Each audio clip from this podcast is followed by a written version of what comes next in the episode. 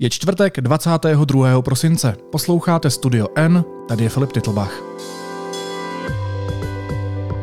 Dnes o velké chvíli Volodymyra Zelenského.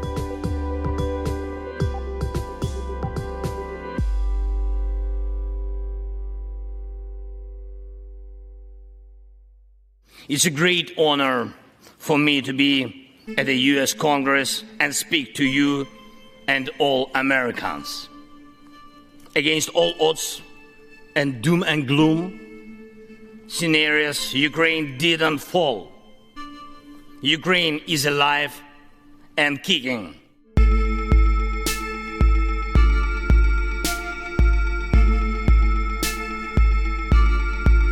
Od začátku války, tedy od 24. února, pronesl Volodymyr Zelenský hodně projevů, ale žádný nebyl tak důležitý jako tenhle.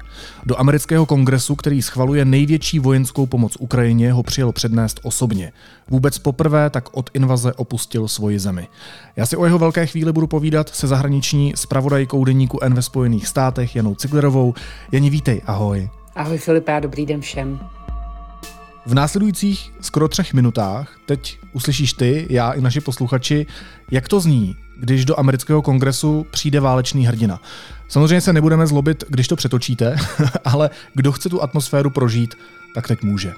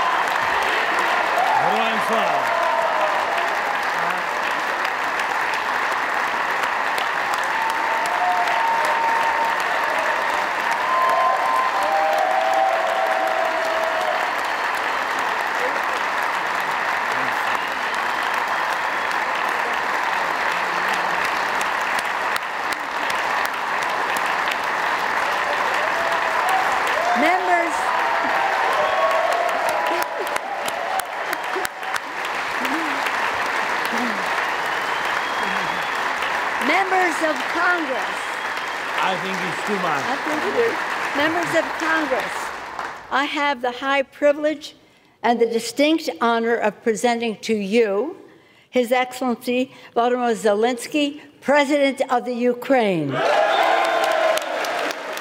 Jani, tohle zní, jako kdyby ten projev málem nezačal. Jako kdyby ho nechtěli přes ten potlesk kongresmeni vůbec pustit ke slovu. It's too much for me. All this for our great people. Thank you so much. Jak často se v americkém kongresu děje takovýhle přivítání? To tam bylo dokonce i slyšet, viď, jak Nancy Pelosi se snažila tím kladívkem, tak už přestaňte. A zároveň ale do toho tleskala, protože mu chtěla tleskat a, a nevěděla v podstatě, co dřív. To ví, že se to nestává. E, Tahle situace, e, která byla včera v, v kongresu, strašně připomínala jednu ještě mnohem, mnohem starší e, situaci, kdy před 81 lety přijel do kongresu za podobný situace, kdy v Evropě útočil Hitler a pro něj ta cesta byla nebezpečná. Britský premiér Winston Churchill. What kind of a people do they think we are? Is it possible they do not realize that we shall never cease to persevere against them until they have been taught a lesson which they and the world will never forget? A ten projev, který on tam měl, ten plamený rétorický, byl fantastický rétor, ten projev, který on tam měl, tak je dodnes jedním z těch nejdůležitějších, kteří tam zahraniční státníci vlastně přednesli. I my hope and faith, sure and inviolate, that in the days to come the British and American will for their own safety and for the good of all walk together in majesty in justice and in peace.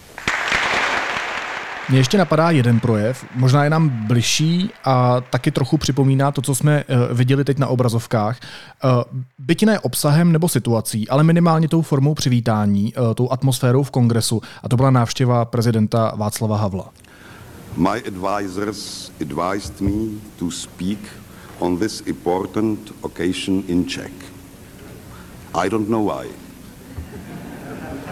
Perhaps they wanted you to enjoy the sweet sounds of my mother tongue. To byl, to byl moment, který já si dokonce pamatuju. Eh, Václav Havel přijel v roce 1990, eh, těsně poté, co v Československu padl komunismus a on byl vlastně podobně jako Volodymyr Zelenský a podobně jako tehdy Winston Churchill přivítaný jako velký hrdina, který bojoval za osvobození své země a v podstatě i svého regionu. Když mne 27. října zatýkali, žil jsem v zemi, kde vládla nejkonzervativnější komunistická vláda v Evropě a celá společnost dřímala pod příkrovem totalitního systému. Dnes, po necelých čtyřech měsících, k vám promlouvám jako představitel země, která se vydala na cestu k demokracii, v níž je plná svoboda slova, která se připravuje na svobodné volby, chce budovat prosperující tržní ekonomiku a dělat svou vlastní zahraniční politiku. Today, less than four months later, Václav Havel byl v kongresu jako první prezident z bývalého východního bloku. Ten jeho projev byl 23krát přerušen ovacemi. Mluvil o draze vykoupené svobodě, ale taky mimo jiné vyzval americké politiky, aby pomohli Sovětskému svazu na té cestě k demokracii. Když se zmiňovala Vincenta Churchilla, tak ten zase požádal o pomoc, jak se říkala, před Hitlerem, který tehdy eh, masakroval Evropu. S čím přijel Volodymyr Zelenský? O čem byl ten jeho projev? trochu od obojeho vlastně. On přijel požádat americké kongresmany, aby pokračovali v té finanční vojenské pomoci, kterou Ukrajině posílají. I hope my words of respect and gratitude resonate in each American heart. A přijel to udělat právě kvůli tomu, že se mění složení kongresu. Tohle je jedna z posledních eh, schůzí. Eh, příště v lednu už vlastně nastoupí kongres v novém složení a tam bude více republikánů, kteří povedou kongres a budou v jeho vedení. To znamená, oni budou mít tu většinu, která pak ty zákony bude nebo nebude schvalovat. A uh, Zelenský velmi potřebuje jejich náklonost, protože na rozdíl od demokratů jsou republikáni, někteří republikáni zejména, zejména ve sněmovně skeptičtí vůči vydávání té pomoci. Jiní republikáni zase říkají, že Biden dělá málo a že by se mělo posílat víc. Oni mají, mají tam prostě extrémní polohy mezi sebou. Ale přijel Zelenský požádat o pokračování té pomoci, přijel požádat o další pomoc a hlavně přijel uh, povzbudit a, a, zase připomenout uh, tu šílenou situaci, ve které se jeho země nachází. Protože tady, abych ti pravdu řekla, už to trošku, to téma té války na Ukrajině trošku upadá. Uh, Američané mají své starosti a přestávali mít to na zřeteli. A to se jeho návštěvou určitě změnilo. The Russian military and missionaries have been attacking Bakhmut non-stop since May. They have been attacking it day and night, but Bakhmut stands.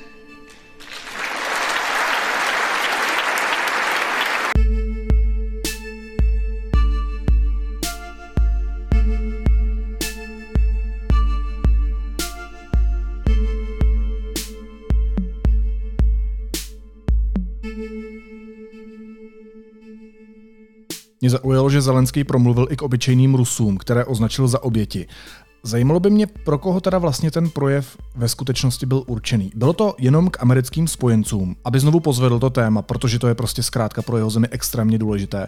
A, a nebo to bylo i do Ruska, případně i domů na Ukrajinu? Hele, ten projev byl vynikající, byl geniální, když si ho rozebereš, tak je, tak je tam úplně všechno, co tam má být, tam není slovo navíc. A uh, on mluvil ke všem. On si dal záležet, aby se v tom projevu našel opravdu každý. To znamená, on mluvil k, k demokratickým kongresmenům, on mluvil k republikánským kongresmenům, on mluvil k obyčejným lidem. Dear Americans začal ten projev. Dear Americans. A začal ho mluvil ho v angličtině, aby právě mluvil přímo k ním, aby to ne, se nestratilo v překladu, nebylo to odpojený. On apeloval přímo na ně. On mluvil ke svým lidem, které označil za hrdiny, za národ, který inspiruje ostatní ve světě. Ukrainians gained this victory and it gives us courage which inspires the entire world. A i ten úvodní potlesk, který jsme si poslouchali, tak vlastně věnoval jim, říkal, toto je too much for me, to je příliš mnoho pro mě, toto je pro ukrajinský lid, toto je pro, pro naše lidi na Ukrajině. Eh, věnoval ho také eh, Rusům, jak si zmínil. A to je trošku kontroverzní samozřejmě, protože to, jak část Ukrajinců zcela pochopitelně velmi nerado slyší po těch zvěrstvech, co tam ti vojáci a vězni a Bůh ví, kdo tam všechno bojuje, předvádějí, eh, že by se jako vlastně měla být být nějaká empatie vůči ním vůbec.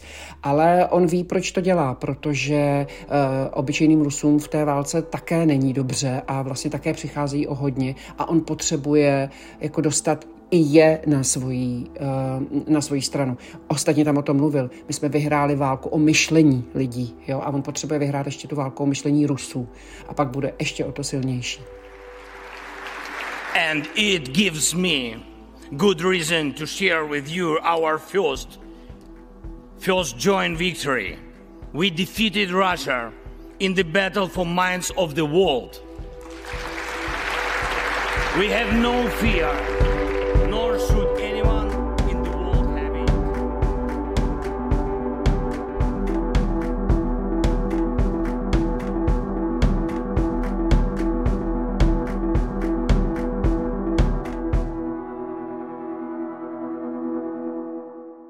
Já budu teď citovat jeho slova. Ukrajinští vojáci umějí ovládat nejen americké raketové systémy, ale i letadla. Tohle byla jeho reakce na rozhodnutí Bílého domu poslat Kijevu systém protivzdušné obrany Patriot, ale letadla američané Ukrajincům zatím vlastně ani nenabídly. Tak jinými slovy, to nebyl jenom seriózní projev, ale on i jako bývalý komik zavtipkoval. Zároveň ale je to takové jako pichlavé vůči američanům, ne? Je, je, je. Právě tam bylo vidět, že on je sebevědomý, že vlastně ví, že si tohle může dovolit, že je na jednu stranu přišel prosit. Přišel prosit o peníze, přišel prosit o pomoc, o podporu, o pozornost. A na druhou stranu občas si uh, udělal legraci jak s Američanů, tak uh, také ze sebe. Ukraine never asked the American soldiers to fight on our land instead of us. I assure you that Ukrainian soldiers can perfectly operate American tanks and planes themselves. Eh, část Američanů mu vyčítá, zejména samozřejmě republikánských politiků mu vyčítá, že vlastně žádá moc, že pořád něco chce. Eh, ten ex-prezidentův syn Don Trump Jr. o něm řekl, že je nevděčná, eh, mezinárodní vyžírka nebo tak něco, že vlastně pořád nemá dost. A on na druhou stranu říká, já, vy, vy mi teď dáte patrioty a já vás budu žádat znova. A říká to dopředu a říká, ono toho není dost. My, vy máte zbraně, abychom my ty Rusy mohli vytlačit ze země ale nedáváte nám je a my je potřebujeme. A když nám je dáte, tak nám pomůžete k vítězství. Dávejte nám víc, potřebujeme víc. Je ve vašich silách to urychlit. A ten moment s těmi letadly, samozřejmě, že američani nenabízejí letadla, protože to už by možná eh, bylo za tím možno považováno za eskalaci, za přímou účast v tom boji. Takže oni můžou nabízet jenom obrané systémy, ne útočné systémy. No a ty letadla ten výklad může být dvojí, jo? ale on právě říkal, ha, vidíte, eh, dáváte nám patrioty, ale my budeme chtít víc. A ten samý vtip předtím ještě udělal, hm, když se setkal s prezidentem Bidenem v Bílém domě, což byl další ohromně významný symbolický moment celé té návštěvy. No a proč si teda vlastně konkrétně do Spojených států, protože, jak teď říkáš, on nepřijel jenom do kongresu, ale měl i další schůzky, včetně prezidenta Bidena. Víme, proč si konkrétně přijel? Já si, Filipe, myslím, že nejdůležitější na tom všem byla ta symbolika protože patrioty byly dohodnutý dopředu, protože peníze, které ten den uh, mu Joe Biden slíbil veřejně a uh, v americkém zákoně rozpočtovém, takovém všeobecném, uh, je i 45 miliard dolarů přímo na, na, na potřeby Ukrajiny, tak i to už se vlastně znalo dopředu. Všechno, co by se dalo uh, dohodnout, uh, co si ty strany řekly, uh, on sebou měl samozřejmě svůj tým, proti němu jednal ten, ten Bidenův tým, všechno se dá udělat po telefonu, všechno se dá udělat po videokonferenčních hovorech, jo? po Zoomu, když to tak řeknu. Ale proto si myslím, že nejdůležitější součástí té návštěvy, tím benefitem té návštěvy byla ta symbolika. To, že, uh, že Zelenský přijel do Ameriky, že přijel do Bílého domu, že to neznamená, že on nemůže z té Ukrajiny válkou sužované odjet. On může odjet, kdy bude chtít a má otevřené zahraniční dveře. On je, on tam zůstává, aby uh, byl s tím svým hrdinským ukrajinským lidem a, a se svými vojáky. E, proto jsou i tak důležité ty ostatní symbolické projevy, které se nám můžou zdát jako vnější vlastně, možná povrchní, co měl kdo na sobě, ale ve chvíli, kdy on tam přijede, nikdo, nikdo, nikdy prostě k Bidenovi do Bílého domu, nepřijede ve svetru a v pohorkách. E, každý si vezme na sebe to nejlepší oblečení, které má. Ale pro Zelenského toto byl důležitý vzkaz. Moje země je ve válce a já se tady nebudu parádit v nějakých oblecích. Druhá věc je i ta symbolika na straně Američanů. Prezident Biden měl modrožlutou kravatu eh, v národních barvách Ukrajiny. To samé pak měli poslanci, senátoři, eh, senátorky a poslankyně zase měli šály modrožluté, eh, obleky. Nancy Pelosi byla v tmavě modrém obleku v barvě Ukrajiny. To samé Kamala Harris, viceprezidentka, a to samé také v modrém kabátu ho uvítala první dáma Spojených států Jill Biden. Eh, všechny tyto momenty byly velmi symbolické a bylo důležité, aby se staly a aby to bylo vidět. Zatímco na jedné straně je Putin, který cestuje do Minsku za Lukašenkem. Aby mu řekl, že zatím nechce napadnout Bělorusko? Ano. Ta, a na této straně je Zelenský, který jede do Bílého domu za Bidenem do Washingtonu a vystoupí v kongresu tak, že ti uh, zákonodárce američtí mu nedokážou přestat leskat. Já rozumím tomu, že ta symbolika je extrémně důležitá, zvlášť v té dnešní situaci, ale i když to může vlastně vypadat právě díky té symbolice a právě díky tomu, že poprvé za dobu války Volodymyr Zelenský vycestoval ze své vlastní země uh, právě do amerického kongresu, tak i když to může vypadat nadějně, možná i dojemně, na mě to třeba působilo dojemně, tak dostane to, co potřebuje. Protože pokud vím, tak se někteří republikáni právě nehrnou do té nekonečné pomoci Ukrajině. Filipe, to se ukáže v těch následujících dnech, um, protože, jak jsem ti říkala, republikáni povedou sněmovnu a republikáni jsou rozdělení. Část, taková ta extremistická, taková, takový ti lidé příznění názorově třeba s bývalým prezidentem Donaldem Trumpem, tak uh, ti jsou skeptičtí v určité pomoci, ti, ti říkají uh, například na naší hranici s Mexikem jsou problémy a my se tady prostě vynakládáme velké miliardy prostě dolarů na nějakou cizí hranici s Ukrajinou. Jo? Ty jsou ty izolacionisti, America First, prostě toto. Ale pak jsou tam eh, lidé, kteří říkají naopak, američané dělají málo, my musíme být eh, proaktivní, my jenom reagujeme, dáváme málo tomu Zelenskému, my jsme schopní tu válku prostě jim pomoct eh, vyhrát a rychle a čím později to bude, tím to bude horší. A, a, a, a uvidí se, který tento názorový proud v té, v, té, v té následující reakci zvítězí. Jeden ukazatel už můžeme pozorovat zpětně hned z toho večera, protože poté, co Zelenský z kongresu odjel, tak senátoři měli schválit ten velký rozpočtový balíček v hodnotě 1,7 miliard dolarů, měli o něm hlasovat. A součástí toho je ta pomoc těch 45 miliard. Ohromný balíček, jo, vel, vel, velké peníze. Je to vlastně je to vlastně skoro polovina toho, co američani doteďka Ukrajincům poslali. A oni se na to vykašlali a jeli domů. Víš? A v tom Senátu je víc demokratů než uh, republikánů. To znamená, Co to vlastně znamená? I, jakože je nepřesvědčil, že vlastně tu urgenci, ano, v tu chvíli tleskali, ale pak, když jde o ty činy, tak vlastně jim to nepřijde tak urgentní. Takže nakonec Zelenský odjížděl jen s tím, co mu slíbil a co dostal od Joea Bidena, což je 1,8 miliard dolarů právě na, na, na, na zbraně a, a, a peníze. Hmm. Já tu otázku ještě rozšířím. Eh, vlivný konzervativní moderátor Fox News Tucker Carlson kritizoval Zelenského vojenské oblečení slovy, že vypadal jako manažer striptýzového klubu. Somehow we were reminded of it today when the president of Ukraine arrived at the White House dressed like the manager of a strip club and started to demand money. Ex-prezidentův syn Don Trump Jr. zase o něm napsal na Twitter, jak už si zmínila, že je nevděčná mezinárodní královna vyžírek. Jsou tohle názory nějaké podstatnější části společnosti, americké veřejnosti? A nebo jsou to jenom výroky dvou excentriků? Já vlastně takhle za Atlantikem moc nevím, jak tohle mám vnímat. Jako výroky dvou excentriků, které míří na uh, zhruba 20 až 30% voličskou základnu, která se soustředuje kolem ideí Donalda Trumpa. Zrovna tato voličská skupina je jimi snadno ovlivnitelná. To znamená, kdyby tito lidé říkali pravý opak.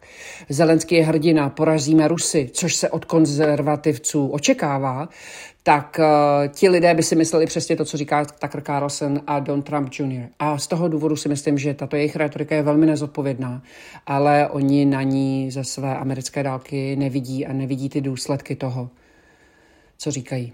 Když se ještě vrátím eh, k tomu samotnému projevu Volodymyra Zelenského, tak eh, padlo tam něco nečekaného, něco, co třeba naznačuje eh, další vývoj války? Jedna taková novinka, která vlastně doteď nezazněla a hned jsme si s kolegyní s Petrou Procházkovou říkali, že se na to musíme podívat dál, protože vlastně to ještě nikdy nepadlo takhle veřejně. Volodymyr Zelenský řekl, že si s prezidentem Bidenem projednali desetibodový plán, podle kterého by chtěli dospět k míru. A že ten, eh, ten desetibodový plán vlastně zahrnuje takových deset podmínek, deset kroků, které se musí stát, aby, jak eh, Zelenský řekl v tom projevu, aby eh, vlastně on byl ochoten přistoupit na nějaká mírová jednání, na nějaký summit, prostě vlastně vyjednávat o tom konci. A mm, on to nějak v tom projevu nerozvedl a proto bude zajímavé se zjistit, co vlastně těch deset bodů obsahuje.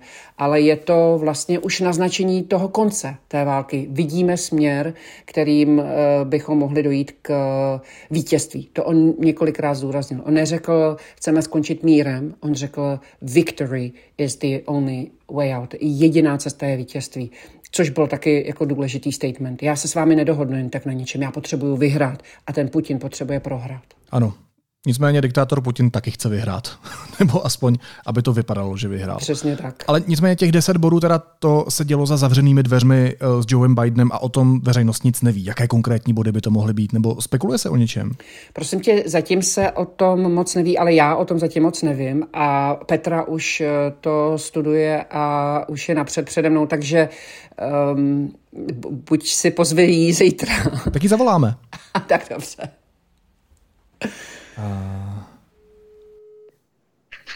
Ano, Filipku. Ahoj Petro, prosím tě, jenom rychlovka. My natáčíme podcast s Janou Ciglerovou o Zelenským, o tom projevu. Ano, ano. A Jana říkala, že už máš mnohem víc nastudováno eh, těch deset bodů, eh, který on řešil za zavřenýma dveřma s Joeem Bidenem. Co o tom všechno no. víme? Můžeš mi říct, natáčím tě, jo, mimochodem, co o tom všechno jo. víme?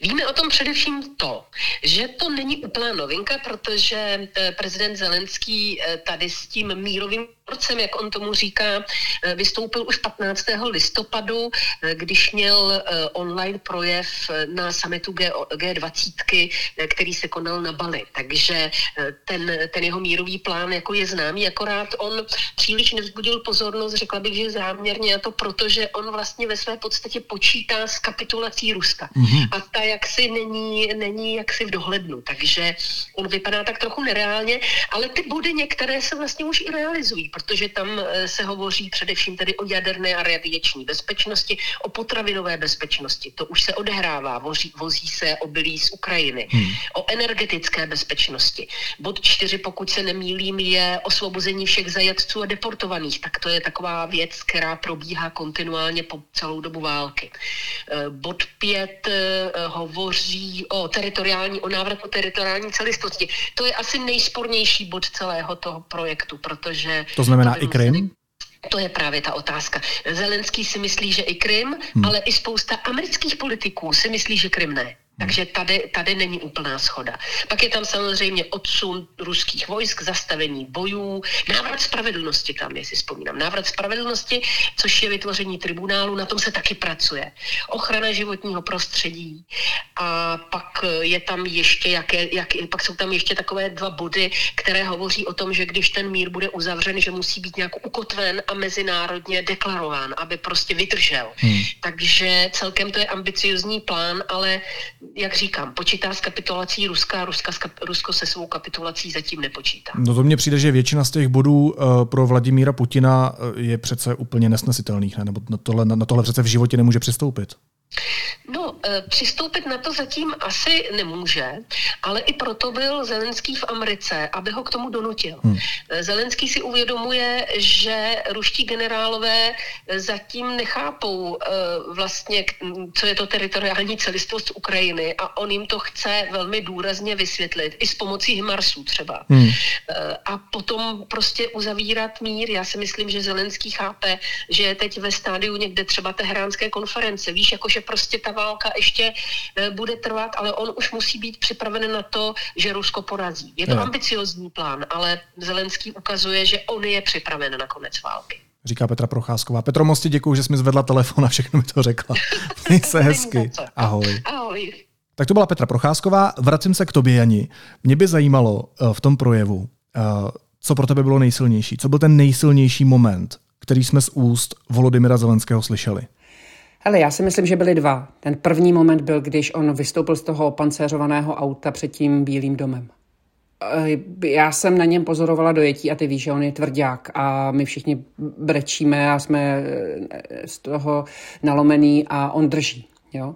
A měla jsem pocit, že v tu chvíli byl dojatý i on. On se tak rozlížel eh, kolem sebe eh, na, na tu dálku z toho jižního trávníku. Vidíš tak jakoby daleko, prostě viděl ty novináře tam schromážděný a stál před tím Bílým domem, před tím vlastně nejmocnějším, eh, nejmocnější institucí světa a e, v kontrastu s tím, že 24 hodin předtím byl v zákopech v Bachmutu, e, kdy během toho, co mluvil k těm vojákům, e, tamhle vzadu bombardovali, kdy vlastně on každý den vidí smrt, vidí mrtvé vojáky, vidí rozbombardovaný Kijev a, a rozbombardovanou zemi zničenou, vidí utrpení lidský. A tady je najednou se ocitne ve světě, který normálně funguje, kde svítí dokonce sluníčko, kde všechno je, kde neslyší žádný sirény a žádný bomby a kde všichni mají, jak on pak mluvil o tom v projevu, všichni mají svoje děti a ty děti budou mít svoje děti a žádný, jako neumírají jim a ta, nikdo nerozbombardovává silnice. Ten moment z toho střetu těch vlastně dvou úplně odlišných světů, to byl jak Matrix. To byl moment, který byl podle mě ohromně, ohromně dojemný a symbolicky významný. Co bylo ještě symbolicky významné, tak to je ukrajinská vlajka, která se objevila eh, na půdě kongresu, kterou tam přivezl Volodymyr Zelenský. A to byl ten Filipe, ten druhý moment, kdy on na konci toho svého projevu řekl, že by chtěl americkému lidu, americkým kongresmenům za tu pomoc, kterou Ukrajině už věnovali, věnovat tu vlajku podepsanou těmi uh, ukrajinskými vojáky z toho Bachmutu. Ladies and gentlemen, this flag is a symbol of our victory in this war. We stand, we fight, and we will win because we are united. Ukraine, America, and the entire free world. A on jí tam, já mám ještě teď husí kůže z toho, on jí tam eh, vytáhl z toho stolku, u kterého mluvil, roztáhl před sebou a stál tam s ní a potom se otočil na předsedkyni sněmovny Nancy Pelosi a tu vlajku jí předal. A ona společně s Kamalou Harrisí opět roztáhli, vyvěsili tam. A ten moment, kdy stojí Zelenský u toho mikrofonu a za ním dvě vlastně nej, druhé a tř, druhá a třetí nejmocnější osobnost americké politické scény stojí a drží tu vlajku těch vojáků, která ještě 24 hodin předtím byla v rukou těch uh, hrdiných obránců Bachmutu. To byl tak strašně silný moment, to byl tak strašně emocionální moment, že v tu chvíli, kdo se díval, tak věděl, že sleduje historii v přímém přenosu. Jak se to vlastně celé stalo? Že jsme měli tu možnost tu historii v přímém přenosu sledovat, že se Volodymyr Zelenský objevil v kongresu, že se staly tyhle ty věci. Muselo to být nějak utajeno, že tam poletí? to bylo ohromně utajený. A Deník N byl mimochodem prvním českým médiem, který, které informaci o tom zveřejnilo, eh, že se to chystá. Protože eh, pak teď už zpětně víme, Teď už zpětně víme, že se to stalo tak, že oni spolu, Biden se Zelenským často mluví a při posledním telefonátu ho uh, Joe Biden pozval do Bílého domu. V pátek vlastně dneska čtvrtek, takže před týdnem a dnem mu Zelenský řekl, že přijede, že je to pozvání přijímá a v neděli se dohodli přesně konkrétní detaily. V úterý kolem je, já bych to tak viděla na 16. hodinu odpoledne. Já se vlastně poprvé zaznamenala u velmi renomovaného novináře amerického Jakea Shermana, že, ba, eh, který napsal, že, že, že Zelenský přijede do kongresu a ta informace byla úplně neuvěřitelná. To prostě, já jsem věděla, že Jake Sherman by ji nenapsal, kdyby to nebyla pravda, napsal jí kapitálkami. Bylo jasné, že to má vyfutrované a on je, on, on je vlastně kongresový zpravodaj, takže on určitě by tu informaci, velmi věrohodný, velmi důvěryhodný novinář. Ale samozřejmě samozřejmě jeden zdroj, takže to nemůžeš pustit ven jen tak. Nemůžeš říct, Jake Sherman říká, že prostě se ček, museli jsme počkat, až když bude se tato informace objeví i z dalších médií a e, z renomovaných médií, která vlastně e, to budou mít e, podložena. A já už zase zpětně vím, protože samozřejmě poté my jsme jako novináři, eh, co píšeme o Americe, tak máme informace z Bílého domu, které nám posílá. A Bílý dům uspořádal telefonát on background, tomu se říká vlastně, kdy nesmíš jmenovat toho, kdo ti tu informaci říká. A tam vlastně celou tu událost popsal. A na tu událost, na ty informace bylo embargo a novináři nesměli zveřejnit. Takže proto se nějakou dobu ještě, dokud dokud Zelenský nenasedl do toho letadla a nebylo jasné, že letí, tak se vlastně, eh, tak z oficiálních zdrojů nebyla žádná, žádné potvrzení té informace a i velcí novináři vlastně mlčeli, protože prostě na, na to bylo embargo. Poslední otázka. A poslední otázka, která se týká celého našeho rozhovoru. Um, jakou moc může mít projev? Slova přednesená před těmi správnými lidmi? Uh, může to být absolutní game changer. A říkám ti to proto, že vlastně ty projevy, které mě změnily tu situaci, nebo které výrazně přispěly k nějakému směřování té situace, si pamatujeme dodnes a mluví se o nich dodnes. Byl to Churchill před 81 lety. And I have steered confidently towards the Gettysburg ideal of government of the people, by the people, for the people. Byl to Václav Havel před 32 lety. Myslím, že vy, američané, byste pro tento druh úvah měli mít pochopení. A je to teď Volodymyr Zelensky. And I would like to thank you. Thank you very much. Takže to ještě uvidíš, že ještě to bude doznívat, ty, ty dopady tohoto jeho projevu a vystoupení a z té samotné návštěvy budou doznívat. A mimochodem i proto, že když on dával tu ukrajinskou vlajku Nancy Pelosi, tak Nancy Pelosi mu na výměnu, na oplátku dala americkou vlajku, která ten den vlála na střeše kapitolu v den, kdy tam vlastně Zelenský přijel. A poslala mu ji pro ty ukrajinské vojáky do toho Bachmutu. A standing ovation for the Ukrainian president Volodymyr Zelensky receiving an American flag in exchange for his gift to the United States Congress, the Ukrainian battle flag. Yes. There we go. Takže určitě ještě uvidíme, že Volodymyr Zelensky přijede a předá americkou vlajku a rozvěsí ji u těch ukrajinských vojáků. A na to se osobně velmi těším. This flag was flown over the Capitol today in honor of the president's visit. Říká zahraniční reportérka deníku N ve Spojených státech Jana Ciglerová. Jani, moc ti děkuju, měj se moc hezky. Merry Christmas, Happy New Year. Těším se na další rok s tebou. Ahoj. Taky moc děkuju a to víš, tady se říká Happy Holidays. Hezké svátky, takže hezké svátky všem. No jo, vlastně. A přihlásila se taky válečná reportérka deníku N Petra Procházková, které zpětně taky moc děkuju. May God protect our brave troops and citizens. May God forever bless the United States of America. Merry Christmas and happy victorious New Year. Slava Ukraini!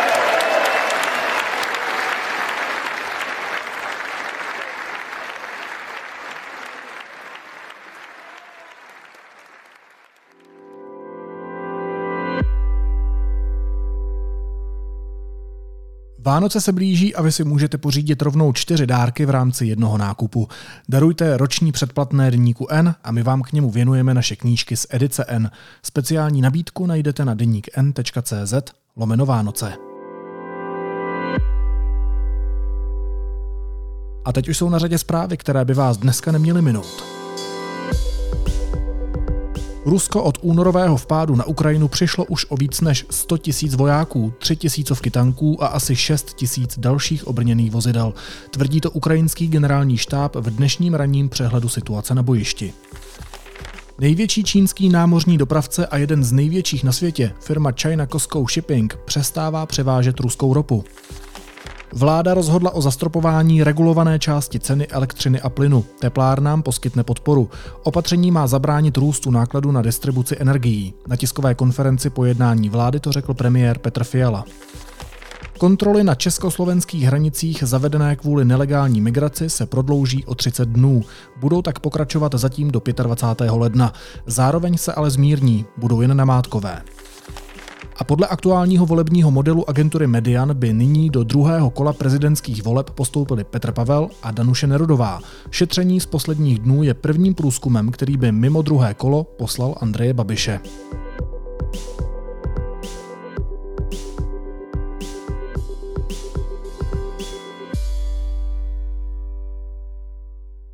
A na závěr ještě jízlivá poznámka. Třístránkovým takzvaným exkluzivním rozhovorem s manželi Babišovými se tento týden pochlubil i další z magazínu Agrofertu Čas pro hvězdy. Do zdánlivě nepolitického povídání o vánoční idylce, o cukroví, o rodině, ale nápadně nezapadá fotka z Babišova setkání s bývalým americkým prezidentem Donaldem Trumpem. Právě zahraniční kontakty Babiš ve své současné kampani na hrad voličům opakovaně zdůrazňuje jako svoji přednost. Když už se bavíme o fotkách, Bůh ví, kolik jich nafotil třeba takový bývalý estébák s krycím jménem Bureš. Třeba jste v rodinném albu i vy? Naslyšenou zítra.